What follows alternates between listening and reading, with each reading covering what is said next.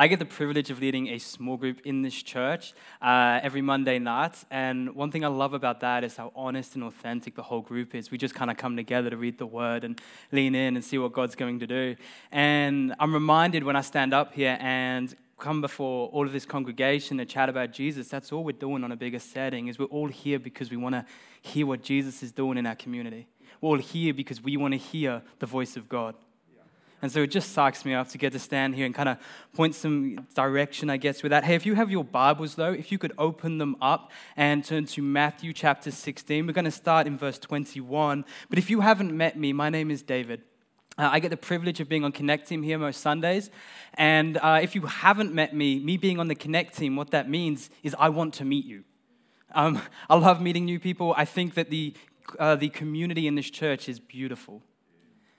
And it's such good fellowship. So come and chat to me after. Come and say hi. I'd love to hear some of your story and just get to know you a little bit more. But this morning, Scott brought it up. If you have been here for any amount of time, you will have heard the word becoming a whole heap of times this year. And it circles a question. And the question is who are we as a church, as New Life, becoming? And they said, wow, that's a good question. How do we answer that? And the leadership team said, Well, I don't know really, but there's a, there's a big book that seems to have a lot of answers in it. How about we spend a lot of time this year reading that? And so, as a community, for many of us, we've probably read more scripture this year than we've probably read for the entirety of our lives. And it's been beautiful. I mean, I finished Leviticus for the first time. I'm still gloating about that. That was months ago. Um, but, like, it's been a cool year. But this morning, we want to ask this question again in a fresh way, in a new way. See, if the scriptures tell us who we're meant to be becoming, then the scriptures embodied in human flesh, the word of God coming to humanity as a human, when he speaks, when Jesus says something, I want to listen. Because when Jesus says, hey, uh, uh, this is who we're meant to be, what he's saying is everything you've read in the Old Testament and everything you're going to read in the New Testament, I will give you the angle, I will give you the structure. This is the summative statement of what that means. So today we're going to ask, who does Jesus say we should be becoming? Let's jump in. Matthew 16, starting in verse 21, it says this uh, From that time, oh, I can't read that. From that time, Jesus began to explain to his disciples that he must go to Jerusalem and suffer many things at the hands of the elders, the chief priests, and the teachers of the law. And he must be killed and on the third day be raised to life. Peter took him aside and began to rebuke him. Never, Lord, he said, this shall never happen to you. Jesus turned and said to Peter, Get behind me, Satan. Hey, don't get caught up on that. We'll touch on it in a minute. You are a stumbling block to me, and you do not have in mind the concerns of God, but merely human concerns. So Jesus, he turns to his disciples and he says, Whoever wants to be my disciple, they got to deny themselves, take up their cross, and follow me. For whoever wants to save their life, they're going to lose it. But whoever loses their life for me will find it. And what good will it be for someone to gain the whole world and yet forfeit their soul? Or what can anyone give in exchange for their soul? Let's pray together. Lord God, we just thank you so much that all those beautiful, wonderful, and easy scriptures in the Bible, like my burden is easy, my yoke is like, you know, all of the, all of the, my peace that surpasses all understanding kind of scriptures are beautiful feed, uh, food to our soul. But God, we also thank you for the scriptures that are sometimes harder to bear because they're true. And God, what we pray is as a congregation, we would approach this scripture the way you designed it to be understood. And we may, we may read this beautiful truth about who you are and what you've called us into in a way that actually transforms our hearts. God, we thank you that you are the author of this word and you will never contradict yourself or your ultimate mission in it. So may we rest easy and may we remember that you're good. May we remember, as every single letter in the New Testament begins, that we have grace and peace from God the Father in Christ Jesus. In your mighty name we pray, Jesus. Amen. Amen. Amen. Hey, if I say the words light bulb moment, does everyone in this room kind of get what I mean? Like, like, like, like, you know, when you're a kid and you are, uh, you know, half under your doona, half under your blanket, kind of terrified. Your eyes are fixed on a point in your room. There's like something there. It's a monster, probably, perhaps a person who's staring there waiting to kill you. And you are terrified. So you're hiding under your blankets. And then you finally gain the courage. You get out of your bed and you bolt. And don't forget, you're still wrapped in your blanket because no one can hurt you when you're wrapped in a blanket. You're wrapped in your blanket and you bolt to the light switch. You turn it on. It's a pile of laundry. I was convinced that was, how, how did I see a murderer there? That is just my clothes. And you're like, how could I see what I used to see before the light came on? How did this look the way I thought it looked? I, went to Bible college a few years ago, and whilst I was there, I was sitting in class one time, and the lecturer threw out a question to us all. He said, and, and I want to point out who's in this room Bible college students. So you'd hope they know something right? These are the youth pastors, the associate pastors, of churches across Australia. You know, like these are the people who are chasing Jesus with their lives. And he, he asks a simple question. He says, Hey, friends, what's the gospel that Jesus preached? You know, being the arrogant little person I was, I shot my hand up as quick as I could. Oh, I know this one. My hand goes up. My teacher looks at me and he says, David. And I say, Easy. Jesus is dying on a cross resurrecting from the dead, saving us from our sin. Hallelujah. And the teacher looked at me and said, It's true, but that's not the gospel Jesus preached. Another hand went up. He goes, You. He said, God's love. He went, That is true. That's not the gospel necessarily that, I'm, that, that Jesus preached. Another hand goes up. Uh, God, God's good. He goes, Again, absolutely. I mean, Jesus literally expresses that the whole way through, but that's not the gospel he most preached. He pauses and he reads out this scripture Mark 1 14 to 15. After John was put in prison, Jesus went into Galilee proclaiming the good news of God. The good news of God. All right, guys, let me tell you if I have good news, that's the good news of David. I'm going to be excited. When God has good news, we had better be ready to party. The good news of God. The time has come, he said. The kingdom of God has come near. Repent and believe the good news. This is the gospel Jesus preached. This is in Mark chapter 1. This is the first time Jesus starts his ministry. This is what he's recorded saying. He does talk about his death and resurrection, he does introduce that to his disciples. He tells them it's going to happen, but he doesn't preach it. What he preaches is the good news that the kingdom of God has come to humanity, and we, human beings, in all of our failed and silly and stupid ways, have access to it.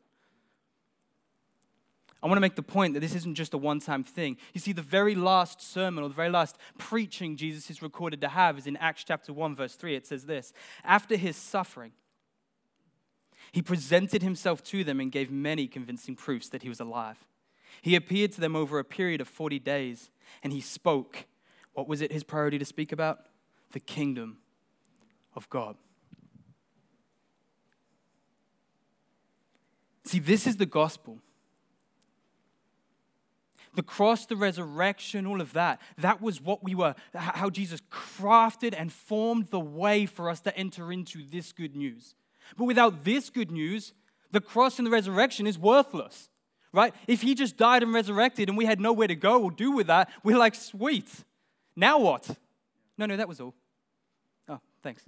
Right? Like, where, what is that? No, no. He's like, I have saved you to draw you into my kingdom, into relationship with me, into my freedom, into my goodness. And when you're in here with me, oh, then you'll understand why I was willing to die for you. Because what I'm offering and who I am is so good. See, the gospel is what takes hard verses like deny yourself, take up your cross, and follow me from being that little monster in the corner. to something beautiful when the light is switched on, when we get it.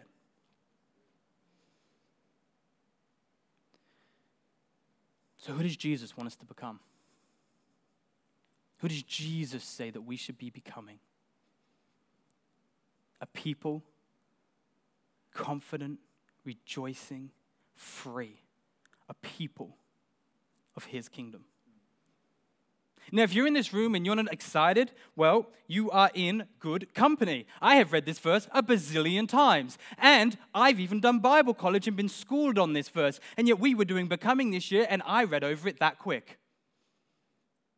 And yet, this is the very same verse which a few chapters before this moment happens in Matthew and in Luke. We see the story of angels so excited by the move of God that they are exploding with this energetic excitement and party that they burst onto the scene of humanity and celebrate this good news that God is coming to humans with whoever will listen, which just so happen to be a bunch of shepherds.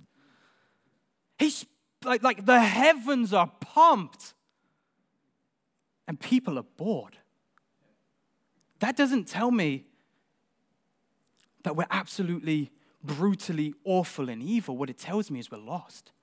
What it tells me is we don't get it. Then Jesus said to his disciples, Whoever wants to be my disciple, they must deny themselves.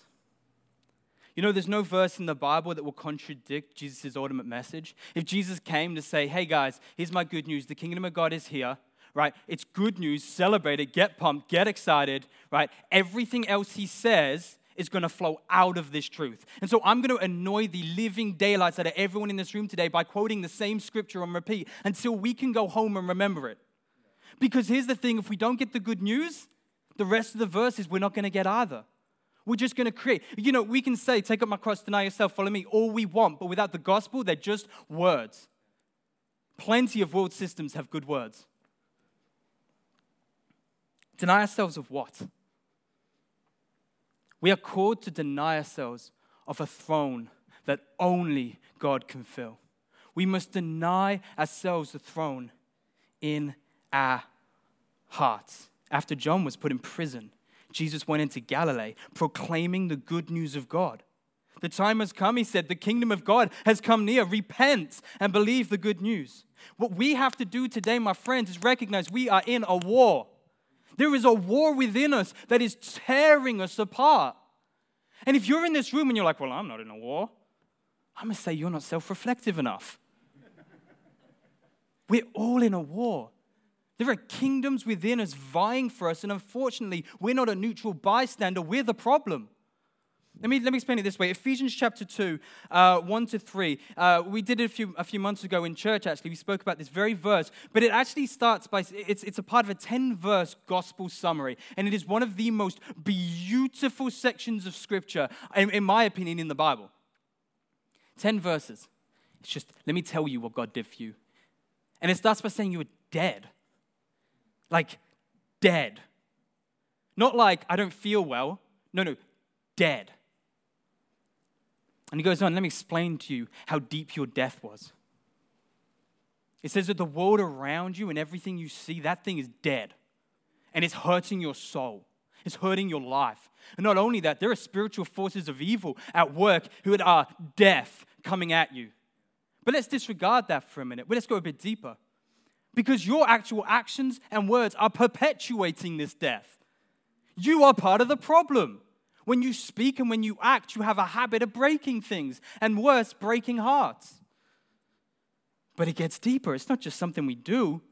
He says, guys, it's something you think, it's something you feel. It's deep in your soul and deep in your minds and deep in your hearts. This sin problem is a part of your inner person and you think to yourself, well, that's hardly dead. I could certainly come back from that. I just have to get my heart, my thought, my soul, my mind, my actions in order, and I'll be fine, alive again, right? God's like, nah, hear me, man. The very foundation of who you are, the very foundation of you has been touched, hurt, and corrupted by this sin. By nature, we are children of wrath. By nature. He's like, don't you get it?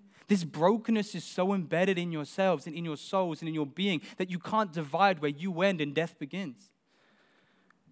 What? Fleming Rutledge says it this way From beginning to end, the Holy Scripture testify that the predicament of fallen humanity is so serious, so grave, so irredeemable from within that nothing short of divine intervention can rectify it. You see, here's the thing it isn't your job to fix yourself or to be perfect or to define right and wrong. That's not your job. It isn't your job to be able to move mountains and heal the broken and walk on water. It isn't your job to have it all together, to be all knowing and to get the truths of the universe. It isn't your job. What your job is, is to let God be king, is to deny yourself the throne we burn to own. Because I wake up most mornings and I like to be king, right? I wake up in the morning and I'm like, well, I'm feeling this, thinking this, and I'm going to define my life by it. And God, I'll let you win where we agree. oh, yeah, that's really letting God rule me.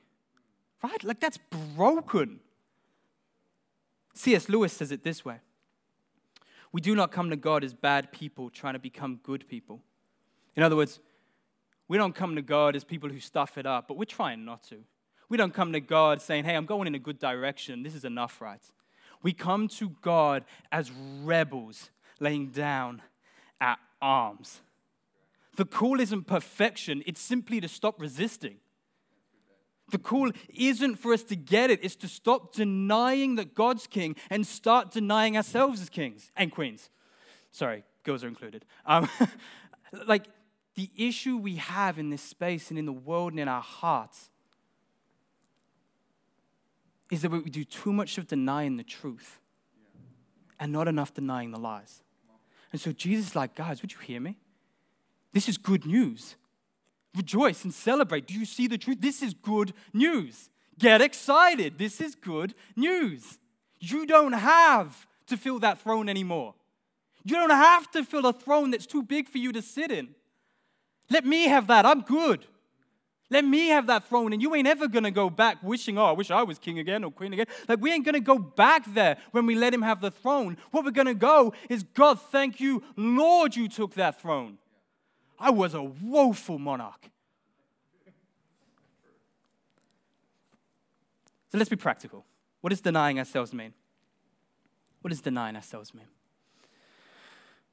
What if when we got up in the morning and that emotional empire, you know, that, that sense that what I feel is true, that what I feel is real, that what I feel is ultimate, that sense that what I think and what I know is all there is to know. What if in that space we said emotions, mind, thoughts, and soul you are good, but you're not king. I will listen to you, but I won't serve you. What if we said this? I believe in Scripture. I believe in Jesus Christ as King. I believe He's good. I believe that if He says I am saved by grace, then I am saved by grace no matter how guilty I feel. And I believe that if He says go this way, it's better for you, it's better for your communities, it's better for the world. Even if I don't get it, I can trust it. I will deny the inner monologue that's saying, David, rule. And I will stand and I will say, All right, I am not the king. In fact, uh, there's, a, there's an ascetic in the fifth century called St. Mark the ascetic. Uh, he, I don't think that was his last name, but he says this Never belittle the significance of your thoughts, for not one escapes God's notice. Never belittle the significance of your thoughts, for not one escapes God's. Notice, that's not condemnation. That just shows you that you think it's just a thought, but God sees it and He sees the brokenness in it. And unfortunately, everything that happens in here isn't just a thing that happens in isolation. It's like a, a little uh, snowball at the top of the mountain that just keeps rolling. And we think now these things aren't linked, they're just coincidences. But sure enough, we let these thoughts I'm king, I'm queen, I should rule, I'm better, I'm bigger. I won't take into account this feeling that I am bigger and better than God right now. And slowly it becomes rebellion. Slowly it becomes actions. Slowly it becomes the Ephesians brokenness that is affecting our worlds and perpetuating evil and darkness. And we look around and we just see the hearts we've broken and the mess we've left. But if we can get back a little bit and say, you know what, not just when I wake up, but when I start my lunch break at work, heck, when I'm driving and someone cuts me off, heck, heck, no, whenever I forget that Jesus is king, I'm just to pause, breathe. I'm not the best. and that's good news for everyone. Jesus, come and rule me and teach me what that means because I'm stupid. Show me what it means for you to be king and not me. Jesus is calling us to become a people that know whose the throne belongs to.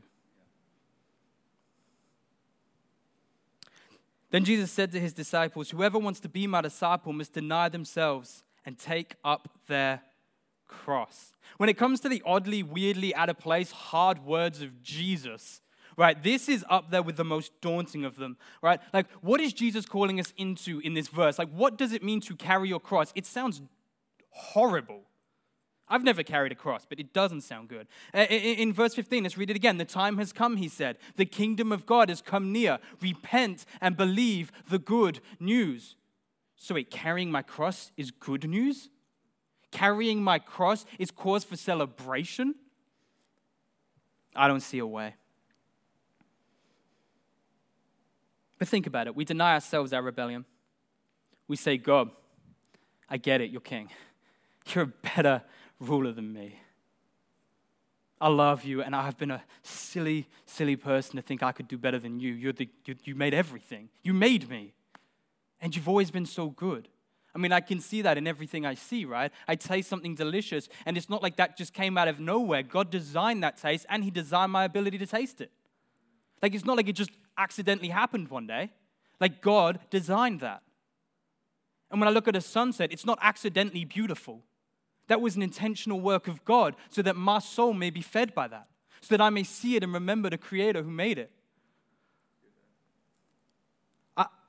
I look out and I go, God, I am not a better ruler than you. I deny myself.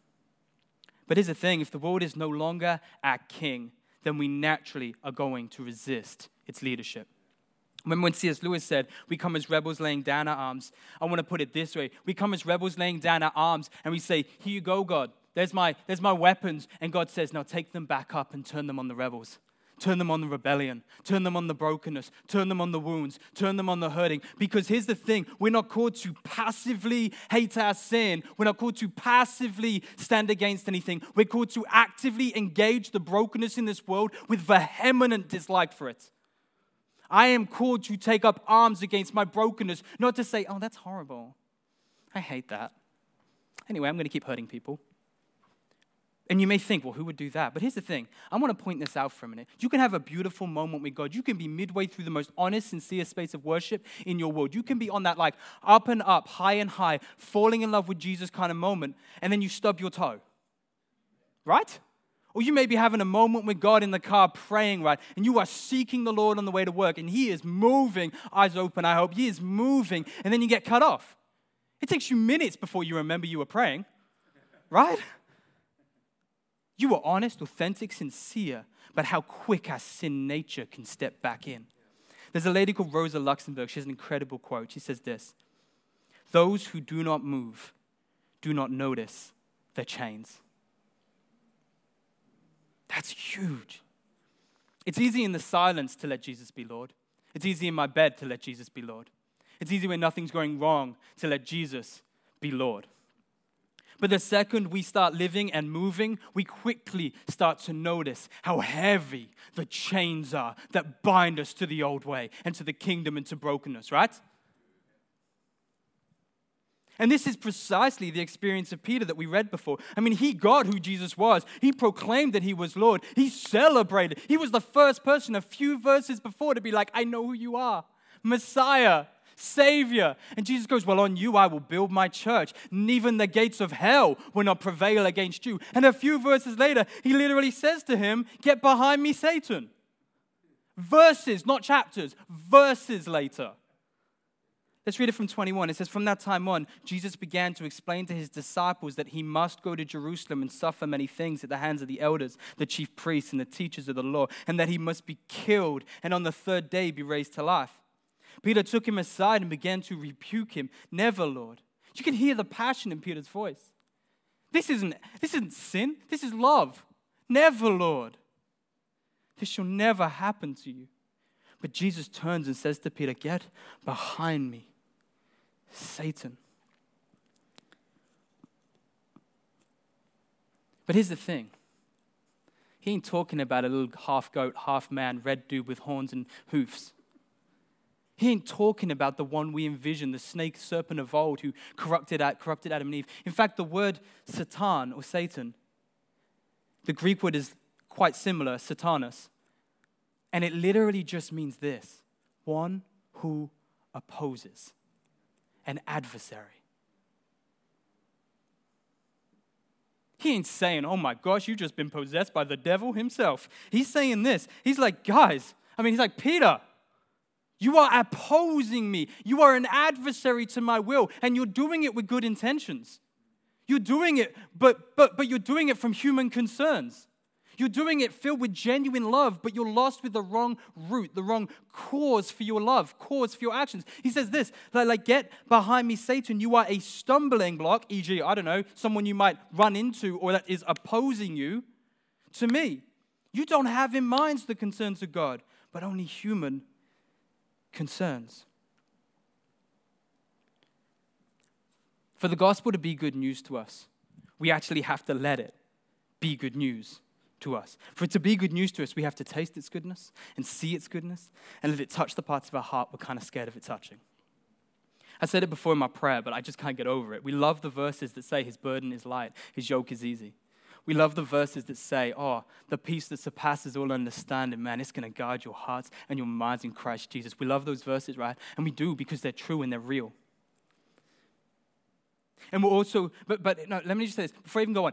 We say these verses as though we're like, God, you can have my heart and guard it and bring peace, but you can't have my heart.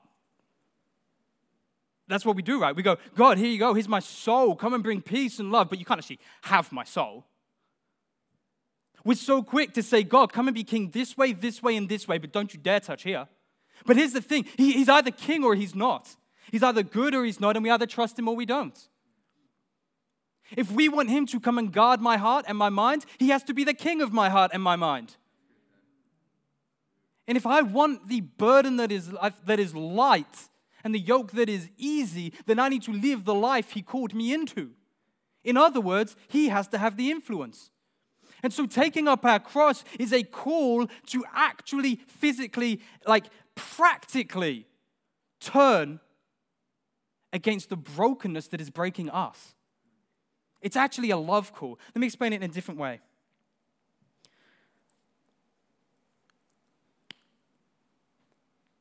The idea that we have to carry our cross, in fact, the idea that we say it's bad news we have to carry our cross, the fact that we enter this space and say breaking news, Jesus wants to like get involved in our lives and have all of it and touch it with his goodness, the very fact we act like that is a bad thing just shows that we don't understand how crosses work. Let me tell you something about crosses. Jesus wasn't dying when he was carrying his cross. Jesus wasn't dying when he was carrying his cross. When he was carrying his cross, he was uncomfortable. He was in pain. He was in agony. It was hard, but he wasn't dying when he was carrying his cross. Do you know how crosses kill you? They kill you by carrying you. Crosses kill you when they lift you up and you can't even breathe because you don't have the strength left in your body to lift up your body and take in one breath to make space in your lungs for oxygen. Do you know that when people die on the cross, they die of suffocation? Right? The literal method of death on a cross is it carrying you. And so, what Jesus is saying is it's hard and it's difficult, but carry your death, or your death is going to carry you. Carry your cross, or your cross will be carrying you.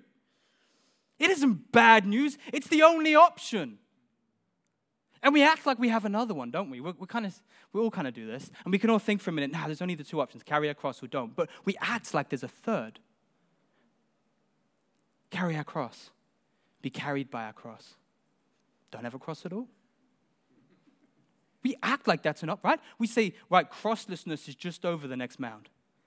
It's just over the next promotion. It's just over the next pay rise. It's just over the next relationship. It's just over the next family milestone. It's just over the next applause. It's just over the next little bit of affirmation from the people. And if I just get there, whoo, I will be crossless.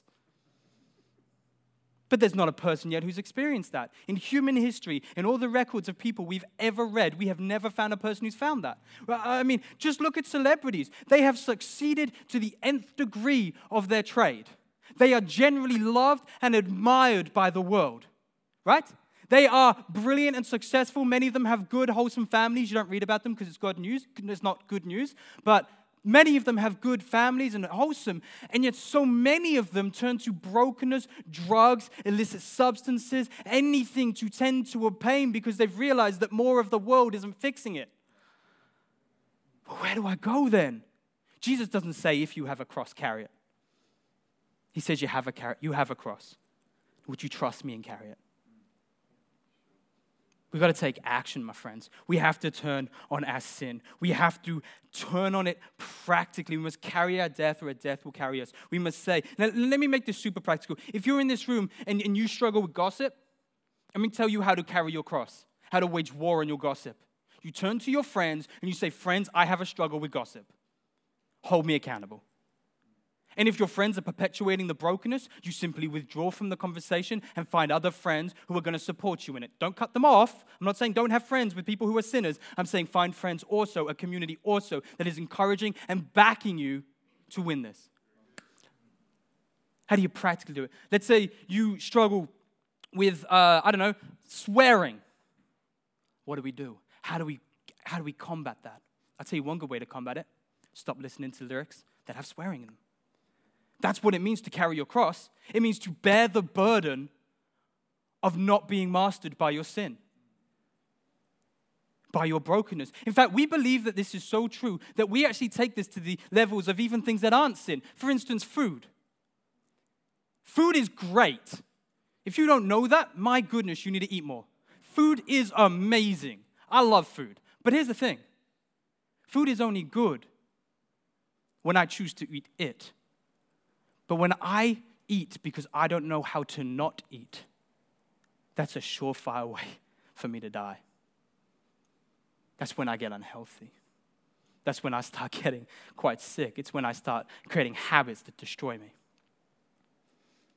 It ain't even just a sin thing, it's anything. God is the only one that should be in surplus and power in our lives. Everything else we've got to carry.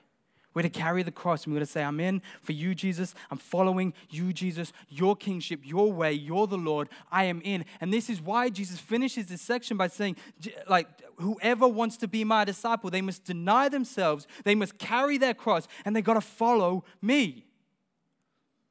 We got to let God be king. Remember that verse I've quoted a few times? Let me quote it again. After, Jesus, after John was put in prison, Jesus went into Galilee proclaiming the good news proclaiming the good news of God. The time has come, he said. The kingdom of God has come near. Repent and believe the good news. Denying ourselves and taking up our cross in, in reverence of Christ is like repentance. But this call is the call for us to believe the good news. Follow me. Take yourself out of the throne Say, God, I still struggle. My emotions and my thoughts are manic, but I know no matter what they say or how I feel, your scripture is ultimately my truth. I will trust it. We pick up our crosses and we say, God, it's hard, but I'm going to wage war on my sin. I'm going to take actionable steps to resist my brokenness and perpetuating and hurting other people. Well, that's a pretty good thing to do. So you start doing that. But he's like, here's the thing you do that in the desert blindly with nowhere to go, you ain't going to achieve nothing. Eyes on me follow me. Lock your attention on Jesus. You see, we act like Christianity, and I think everyone in this room has probably been guilty of it at some point, but we act like Christianity is all about not doing bad things. We act like the chief end of Christianity is simply not being a bad person. There's actually a word for that, and it's not Christianity. It's moralistic deism. You don't have to remember it, just throwing it out there. But there is a word for that, and it isn't Christianity. You want to know what Christianity is about? It's about Jesus. Put a full stop on that sentence. Nothing more. It's about stepping into Jesus' presence, falling in love with who Jesus is, tasting his goodness, and being able to do nothing but reciprocate it because you are the sum of the people you hang around most with. And I want to be the sum of Christ.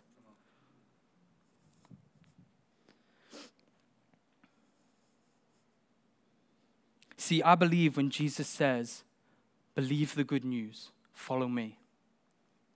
What he's saying is this the law doesn't always make sense. I get that. You aren't God's, you don't know everything, and I don't need you to. Would you just lay down your arms and trust me? Would you just trust me? You don't have to get every word in my Bible, but would you trust me? Would you take every bit of strength and will you have and just say, in this moment, I'm in? In fact, if you read the New Testament, you notice, you notice nearly every call to righteousness is done in a passive uh, tense. It's not saying, having been perfect, now come to me. He's saying, being perfected. In the pursuit and intent of being more like Jesus, we chase Jesus. Jesus isn't saying, be there, now come. He's saying, just come. I'll get you there. Come and be genuine and be sincere with your souls, and I will walk you to the destination that's best for every possible party. You see, the world is broken and we know it. Evolution didn't work, innovation hasn't solved it, ideologies haven't fixed it, right? The next social media platform won't come to a close our hurting and broken and wounded souls. If anything, all of our efforts have only worsened it. Look at the world today. Look at the West today. I see people with brokenness deeper than I know how to poke a stick at. I see people everywhere in life who are wounded in the depths of their soul. They woke up tired, sad, in a well of just wounds. And if I could get the band to join me, we act like we can solve this problem by ourselves. And we act like this isn't a problem at all. And we act like I have some power when I don't. And Jesus just simply says in this verse, this weirdly hard verse, He says, Guys, I have good news for everyone in this room. I have good news for everyone. Are you a Christian in this room? It's good news for you. Are you not a Christian in this room? It's good news for you. I have good news, a news that led angels to burst out of heaven celebrating. I have good news for you. I am good. You see, letting Jesus be king, just letting him have the throne, fixing our eyes on him, and literally kneeling. It looks like saying this I'm condemned. I've sinned. I'm heavy. I don't know what to do. But your scriptures say you've forgiven me. And if you're king, then you're king. And if you say, as king, that you have decreed me innocent, guilt free, and liberated, then who am I to argue? It's to say, for what Jesus has paid for, his blood is enough. And if you've come in this room thinking you aren't good enough, let me tell you what you, what you are. You're not good enough. But you're also not king or queen. So your goodness was never the measure or the merit for your freedom and liberty. The King of all things was the one who was to bring us to that. His name is Jesus. He is the one who did it on the cross. He was the one who is enough and will continue to be enough. And you ain't to out sin that. You ain't to break that. See, the invitation is an open arms. Jesus walking to us and he says, Just come and let me embrace you. Not just the shallow exterior. I'm talking about the Ephesians 2 1 to 3, the depths of your nature. Just let me add it. My arms are open. I'm inviting you as you are. See, we're, we're invited. And it's good news to say, I'm done with the broken. I'm done with the painful. I'm done with the burden. I'm done with perpetuating brokenness. I'm done with the wounds I've been a part of. I'm done with this old way of being. I'm done with the wounds and the hurt that I have both been a part of and be a recipient of. I'm done with the old kingdom because I see that it's damaged. You want to know why racism exists? It's not because people are racist, it's because people are sinful. You want to know why sexism exists? It's not because people don't like women, it's because people are sinful. You want to know why all of the problems don't seem to stop? It's not because if we just fix this one more issue on the outside, it'll be gone. It's because we have a sin problem. And Jesus says, friends, the kingdom of God is here and it's available to you. And this kingdom is good. And the king of it treasures you. And you may think, David, you don't know what I've done. You don't know where I am. You don't know who I am. You don't know what I'm doing right now. You don't know how unrepentant I am. And yet Jesus' arms are open and he says, just lay down your arms. Just deny your, yourself the throne. Would you just for a minute carry that cross that resists me? And would you look, would you fix your eyes Jesus? That's the invitation that Jesus makes in this verse. to be a people who have caught sight of His glory and say, That is enough for me. The craziness for us Christians in the room is that to have ever become a Christian, we had to have done that to begin with. We had to go through a process of denying ourselves. The Holy Spirit had to come in and literally lead us to deny ourselves, to carry our cross, and to look to Jesus, right? That's how we became Christians in the first place. But here's the beautiful thing there is a momentum to it. This is good news for me and you because I'm a sucky Christian and I need help. And the good news is that when we follow Jesus and we taste his goodness, we realize that it isn't quite as hard to deny myself anymore because I've realized he's actually a better king than me in some way. And I don't get it in full, but I get it in somewhat more. And so there's a momentum to that. And what happens is we deny ourselves, oof, that was a hard slog. And then we, you know, we carry our cross, ah, that was so difficult. And we fix our eyes on Jesus, and Jesus turns around with the most passionate, loving, kind, warm embrace you will ever experience. And we say, Why did I ever resist this? And with whatever we have in that moment, we just simply say, I deny myself that throne. I'm going to carry that. You see, we have a cross to carry. And we're either already dead on it or we're carrying it. But the good news of Christians, and for me and you in this room, is that as we do follow Jesus, as we do follow that cycle around, the Bible literally says the Holy Spirit is chipping away at that cross. It is becoming lighter. Not, not figuratively, not metaphorically. I mean, He is literally chipping away the brokenness on us, the weights on us, the world on us, and making it physically lighter. There's a, there's a whole Christian word for it. It's sanctification. It's, it's literally a study of our faith. It's not just some idea David came up with. This has been around for as long as our faith has. If you carry your cross and fix your eyes on Jesus, that cross gets lighter. The burdens of this world, they start to disappear. In fact, Jesus says it this way um, He says, Come and follow me, come and look to me, and watch me take care of you. The message version of Matthew uh, chapter 6, uh, verse 27 to 34, it says it this way. It, it paraphrases it this way. It says, Has anyone by fussing in front of the mirror ever gotten taller by so much as an inch? All this time and money wasted on fashion, don't you think it, do you really think it makes that much of a difference? Are you more saved because you're more fashionable? Instead of looking at the fashions, why don't you walk out into a field? Look at the wildflowers. They never primp or shop. But have you seen the colors and the designs? Have you ever seen anything quite like it? The 10 best people in our country would look shabby compared to them.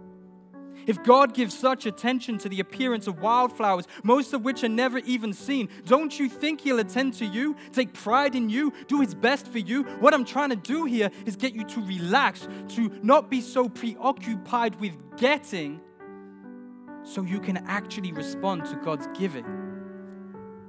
But people who don't know God and the way He works, they fuss over these things. But you both know God and how He works. Steep your life in the God reality. Oh, love it. The God initiative, the God provisions. Don't worry about missing out. You'll find all your everyday human concerns will be met, and they'll be met in a way the world could never meet them when you chase and you pursue. Give your entire attention to what God is doing right now, and don't get worked up about what may or may not be happening tomorrow.